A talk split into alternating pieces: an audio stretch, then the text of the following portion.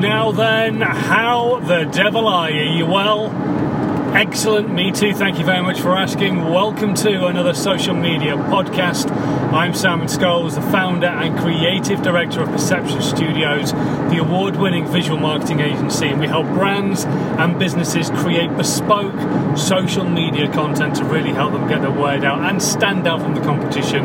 However, as always, I'm here to talk to you about what you can do for free. And at the moment, we're doing a whole bunch of blog growth tips.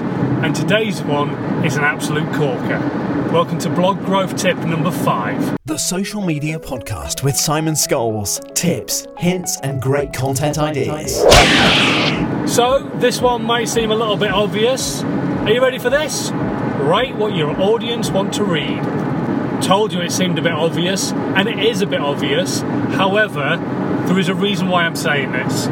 Because obviously, you can write what your audience want to read by the subject matters, knowing your niche audience is, and making sure that you're writing about stuff that might be trending for them or of interest to them. However, that's not quite what I mean. What I mean is, we live in a day and age where social media is an incredible tool. But your audience every single day are bombarded by sales messages over and over again. They open Facebook, there's sales messages. They open Twitter, there's sponsored posts. They open Instagram, there's sponsored images. They open LinkedIn, there's sponsored posts again there and paid for advertising. It is everywhere. You cannot get away from it. However, what you can do is give your audience value so they actually appreciate the content that you're putting out rather than feel it's a time to switch off and scroll to the next item within their feed. Because the fact of the matter is, is if you're giving value to your audience, the chances are they will want to read it. They'll want to see what it's all about.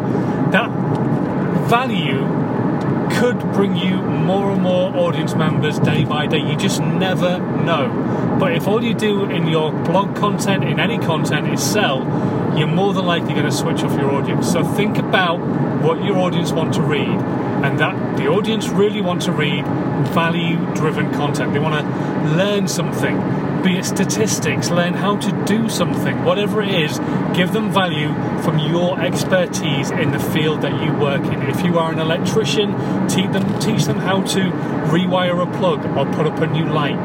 Because those are the kind of jobs that you don't really want to be doing anyway. So you might as well teach them how to that so that when the bigger jobs come along they go, Well, they told me how to do that. I might as well go to them and see what it is that they can do for me on this particular job because they're local to me.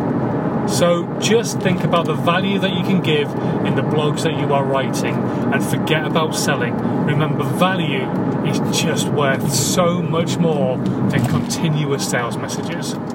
Hopefully, you got some value out of today's uh, podcast. It is a short one, but it's a fairly important, although obvious tip, which is give value. Thanks for listening as always. If you're brand new, please do subscribe. That would be absolutely amazing if you did.